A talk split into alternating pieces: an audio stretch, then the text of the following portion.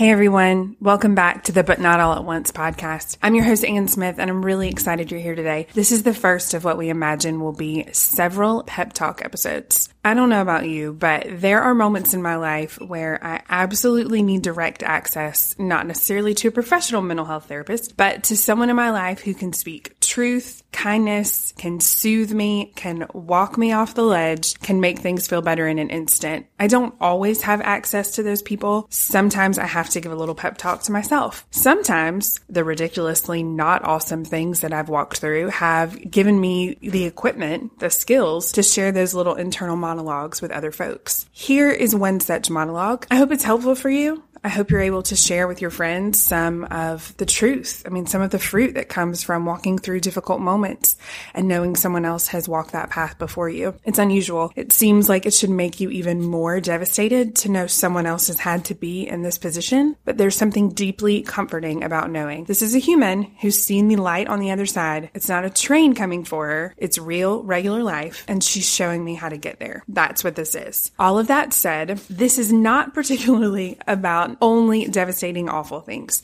This segment we imagine will be recurring and we'll be talking about things as varied as a new job, a terrible day, unintentionally hurting someone you care about, infertility, hard days parenting, navigating change, the day you get awful news and the bottom falls out, a miscarriage, the first day you leave your baby after your maternity leave ends to head back to work, maybe when you walk away from your baby in the NICU and come home, a wide variety of topics, all of them requiring a little verbal pat on the back, a hug through your little earpods, and I hope that's what these can offer you. Today, this pep talk is about coming home with a baby. So let's imagine someone just handed you an infant, ostensibly your infant, at the hospital. They perhaps checked your car seat. I know that the young male candy striper who walked our oldest to our vehicle, when I asked him, Do you want to see our car seat? He said, Do you want to show me?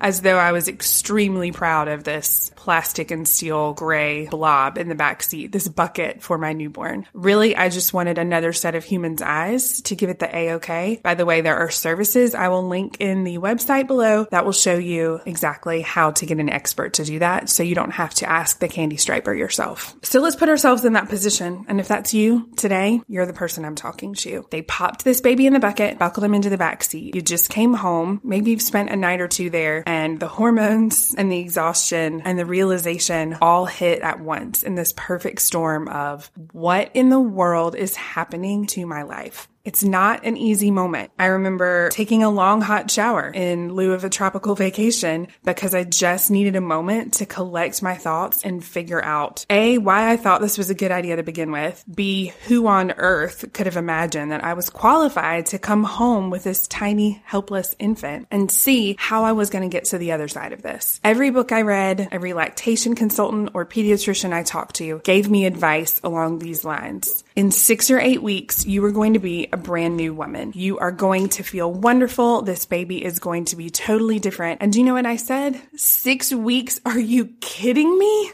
Six weeks is an eternity. How am I going to make it through tonight? I feel as though I've been thrown in the deep end, but simultaneously set on fire, which is two really odd metaphors that don't work together, but it's the only accurate way to depict the level of complete desperation and cluelessness that I felt. It was more than amateur hour. It was amateur season. So let me tell you, new mom, you're qualified. This baby was placed in your hands for a reason and not just by someone who has an MD or other letters after his or her name. This baby was placed in your life by his or her creator. You were made for each other. You may not have an MD, but you are already, whether you're six hours, six days, or six months into this situation, better qualified than anyone else to parent your baby because you're his parent. You know him better than anyone else in the world. You can learn to trust your instincts. You can get to know your baby the same way you would any other new friend. It's the oddest thing being handed a child and having this feeling of, so I don't super know you, but I love you. I want to take care of you, but I'm not sure why you're crying. I want to help you, but I've also never been so tired, so exhausted, so drained. Every cell of my body has been devoted to growing, caring for, and forcing you to exit the building. How am I supposed to move forward when I am already at a negative four in terms of resources? Here's what you're going to do. First of all, you're going to do as little as possible. You're going to accept every stitch of help that is offered to you and you're going to ask for more. No, it doesn't feel awesome. Yes, you want to be a big girl who is a natural, quote unquote, natural mother. It just is a gift that came to you in the night, although there is no such thing as night at this point in your life because day, night, it all blurs together. Newsflash. There's no such thing as a natural mother. Are you a mother? Check. You're it. You are going to ask for help because everyone has been there and everyone wants to help you. If your dad says, Hey baby, what can I get you? And he doesn't want to ask you awkward questions about your recovery or your body parts or your milk coming in, you know what you say? Dad, we're out of dishwasher detergent. I need two boxes of newborn sized diapers. And if you're me, you tell your dad and your husband to go get you a breast pump stat at the special boobs only store. That's not actually what it's called, but that's what I imagined in my head because I went from zero to a hundred, woke up one morning and thought, well, this is a situation we need to remedy immediately. Guys, you're not able to feed this child, so I'm gonna need you to drive across town to the special store that carries this pump and get it for me. Please and thank you. When your next door neighbor says, Can I clean your bathroom? And you feel like, wow, we are not at that level, my friend. You can say, you know, I don't know if I can let you do that, but would you mind tossing those towels in the dryer? You find something. If your neighbor can hold your baby for 20 minutes while you lie down in that comfy chair in the corner and close your eyes, you should let her. So let's say you've accepted every bit of help that's been offered. Maybe not enough has been offered. You email someone, you text someone, you wave a white flag, say it's kind of a rough day. You have 20 minutes. Let someone listen. Let someone come over. If your problems are bigger than that, you call in the big guns. You call a lactation expert. You let her talk to you about your cracked and painful body parts from the comfort, if you're Ann, of your walk-in closet because you're afraid that your in-laws will hear you crying over your memories. That lactation consultant will tell you something along the lines of, it is going to be an entirely different situation in 48 hours. And if it's not, this is my direct number. If she doesn't say that to you, find someone who will. In the night, when you wake up, perhaps you've been asleep 45 minutes and the baby needs to eat again. If your instinct is, are you kidding me? You're not going to beat yourself up. You're going to let it ride and you're going to have the level of compassion for yourself that you would for your dearest friend who's in this situation. Make yourself a third person. That poor girl is tired. That poor girl has never never physically been through so much. That poor girl is figuring it out as she goes along. Let her have feelings, let her have exclamations, let her bawl her eyes out if she needs to. She's giving every resource she can possibly devote to this new job and she's killing it. Moving on. Here are some simple basics about these people I want you to ask for help. Don't clean your house before they come. They are aware that your life is a hot disaster. And if they're not, I want them to be. I want them to know how life looks. You're not sleeping, you're waddling across rooms with some kind of an ice pack situation happening in your hospital issued mesh undies. They need to see where you are. They wouldn't be showing up on your porch if they didn't love you. If they don't love you, if they're just kind neighbors, preschool friends, fellow soccer parents, a porch drop is totally fine to request. Now's not a super great time. Little baby Chardonnay is eating. I hope you didn't name your baby Chardonnay, but that's kind of what came to mind. So that's where that's where your headspace will be eventually, my friend. It's all right to say we're not up for company, but this help means the world. Start putting a uh, styrofoam cooler on your front porch if that feels better to you than accepting company. Put a little note that says, This means everything. We can't wait to see you soon. Love, Ann and baby. Okay, so you're accepting food. Now let's talk about naps. If I had a dollar for every person who told me, and very likely you, sleep when the baby sleeps, I would be having this conversation with you from Ibiza. I am not. I'm having this conversation with you from my dining room table in Greenville, South Carolina.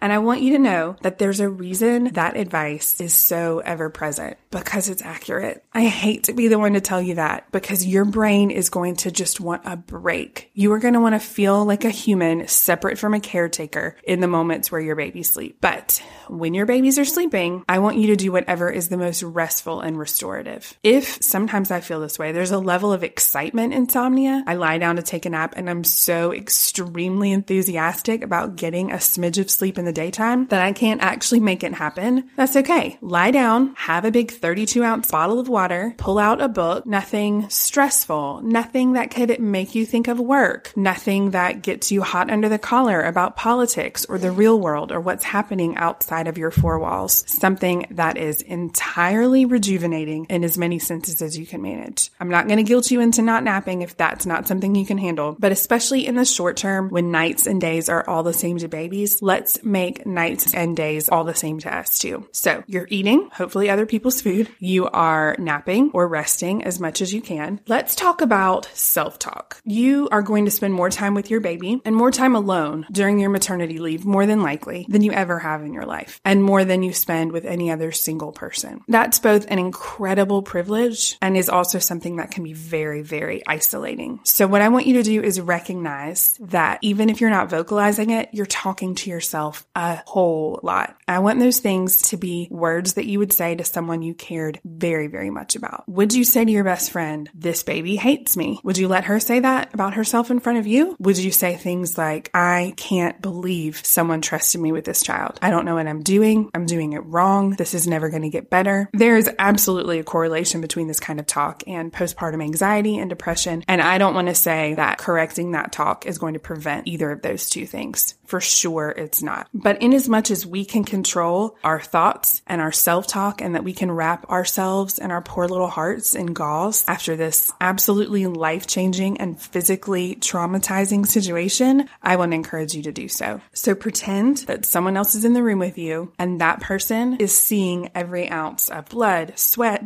tears, milk, all of the above that you are pouring out in an effort to do right by this child because this is, this is your heart. You are doing the best you can. Please let your self talk reflect that. And if you can't come up with your own words, patting yourself on the back, because it's not easy when the perfect storm of exhaustion and stress and confusion and physical depletion all come together. Let me let you borrow some of mine. This baby loves me. I am figuring this out. It can only get easier from here. No one else would know what to do in this position either. I know, insert your baby's name here, better than anyone on earth. And if we're having a tough afternoon, anyone else would too. A big favorite of mine is it's just a bad day. Sometimes I had to make that it's just a bad hour. It's just a bad hour. It's just a bad hour. This isn't forever. This is not my life. One thing I wish I had said to myself that I want to say to you very clearly now this isn't your life. The first few days that I was a parent, I remember thinking, I'm awful at this, I'm drowning, this was a terrible idea, no one knows how clueless I am, and this is just my life now. I guess this is what parenthood looks like. I am just going to be miserable and bad at it and exhausted for the rest of my foreseeable life. All of those things are false. This isn't your life. This isn't even a season your life will be unrecognizable. Think about your life a week ago. Perhaps you're big as a house, you couldn't roll over, maybe you could barely sleep, but your life is entirely unrecognizable from then. And the same will be true in a week or two weeks or four weeks or a year. Sometimes it's hard to see past the end of your nose, and just watching the clock flip to a different hour is enough to maintain a little sanity. So just know it's gonna get better, it's gonna be different, and sometimes those changes happen so quickly you don't see them coming. You can turn a corner and never even have seen that it was approaching. Hang in there. Life is about to be so much sweeter. The part that you have gone through, the physical and emotional flipping upside down of everything you've known to this point is behind you. And from here on out, you're more knowledgeable than you've ever been. You basically have earned a PhD in the last few days in something that no number of books you've ever read could have prepared you for. You're breathing. You're moving. You're marching forward. You have the bravery to ask for help. You have the bravery to try new things. You are doing it. Don't tell yourself you can't because the newsflash is you are. You are doing it. And no one could be doing it better than you are. If you are at a point where the self talk and the exhaustion and the hormones and the feeding and the relentless schedule and the isolation becomes too much, call your OB. Then call your best friend or your mom or your neighbor or your husband. Wave someone down on the street. I have a lump in my throat because I just spoke with someone whose dear friend walked through the same process who who got to a point where the chemicals in her brain and her body were putting her in a really dark mental space where harming herself, harming her baby were both possibilities. And I want you to know that everyone who sees you Everyone, the person who sits in the cubicle next to you at work, is rooting for you to succeed and they want to give you a reprieve. If someone can come sit on your sofa while your baby naps so you can go take a walk around the block, they want to do that. There is no shame in asking for help. And in fact, it is an incredibly brave and noble thing to do in this position. Speaking of getting outside so you can walk around the block, as I record this, it is rainy and chilly and gross. Not a situation where being outside would be ideal. But let me just tell you that sometimes the change of scenery, even if it's three feet, means everything. If someone can watch that baby, or better yet, you can take the monitor and go sit in your car in the driveway, breathe different air, feel like you're in a different building than the person that you're responsible for 24 hours a day. I want you to do that. I want you to try it. Plop that baby in a carrier, put his little bucket in that snap and go seat, walk him around the block in the stroller Go wherever you like. Go to Target. There's going to be fear. I can't do this. I can't bring him. It's too much. What if he cries? Literally, no one hears the cries of your newborn as loudly or as physically as you do. I remember breaking into sweats in public when my child cried. On the other side of things, my first thought is A, I hear a precious tiny baby, and B, that sweet mother. I hope she's all right. Please don't worry about us. You're fine. Take all the time you need. If your baby cries in public, so what? Have you ever seen a four year old kicking and screaming on the floor? Have you ever seen a cranky old man yell about them being out of his favorite kind of mustard? It happens. Life goes on. These people don't know you. And if they did, they would just want to help too. Get out. Even if it's to your backyard. Take a step, grab an umbrella, give yourself a breath of fresh air in every sense. Okay, so we're eating, we're drinking 32 ounce bottles of water, we're trying to rest as much as we can, we're getting out of the house, we're calling people for help, we're talking as kindly to ourselves as we can. The last thing I want to leave you with is you are walking a very well worn path the thoughts that you're having, the road bumps that you're facing, you're not the first person. You for sure will not be the last. There was someone who was delivering the morning that you were leaving the hospital who's facing that stuff today too. If you are praying, I used to joke that I was praying about my boobs at 28 for the first time since I was probably 13. Like I never talked to Jesus so much about what was happening between my collarbones and my rib cage. Please make this work. I don't understand help me, please. I find some gallows humor in that, but I also want you to know you're not the only person. I remember leaving a voicemail at 7:30 a.m. when I'd been up for hours and asking someone when my oldest was 10 days old, "So, um, how did you, you know, do this?" I could barely get through a sentence. Can you can you tell me like what you did or how to make this work because I feel like we're a bad match and I'm just not getting it. So you're not the only one. Let's let a human in person tell you you're not the only one. And if there's no human nearby, let me be the one to reiterate that to you. People have been where you are. People have felt just as you do. And we see millions and millions of healthy and loved and thriving children who came from those parents who think, Nope, total failure. Definitely not doing something right. This was a for real capital B bad idea. You're gonna be okay. They handed you that baby because you are equipped. This baby was created for you. You are going to get the hang of it. And just by wanting to do it well, you are already a wonderful mother. Wave the white flag, call for help, give yourself a big hug. For me, sometimes that hug looks like the world's largest sweet tea and some waffle fries. Whatever it is that you need, do that thing. Don't feel guilty about it. I'm sending you so much love. I'm not giving you the look of the confused candy striper who thought you wanted to show off your car seat. I'm giving you the look of a woman who's been there, been to the other side, and can chuckle about it. Give it a hot minute. Give it one hour. Give it 10 hours. Give it two days. It's going to get better. It's a promise. That's it for today's But Not All at Once. Thanks so much for joining us, y'all. I hope you'll subscribe because we have a lot to talk about this season and I don't want you to miss a single story. If you love what we're doing, would you consider leaving us a five star review on Apple Podcasts? It would mean the world. Like more than a porch drop of a large Chick fil A sweet tea with pellet ice. It's a big deal. Come join the conversation at But Not All at Once on Instagram or email me directly at But Not All at Once at gmail.com. As always, I'm Ann Smith and I'll see you right here next week. Bye, guys.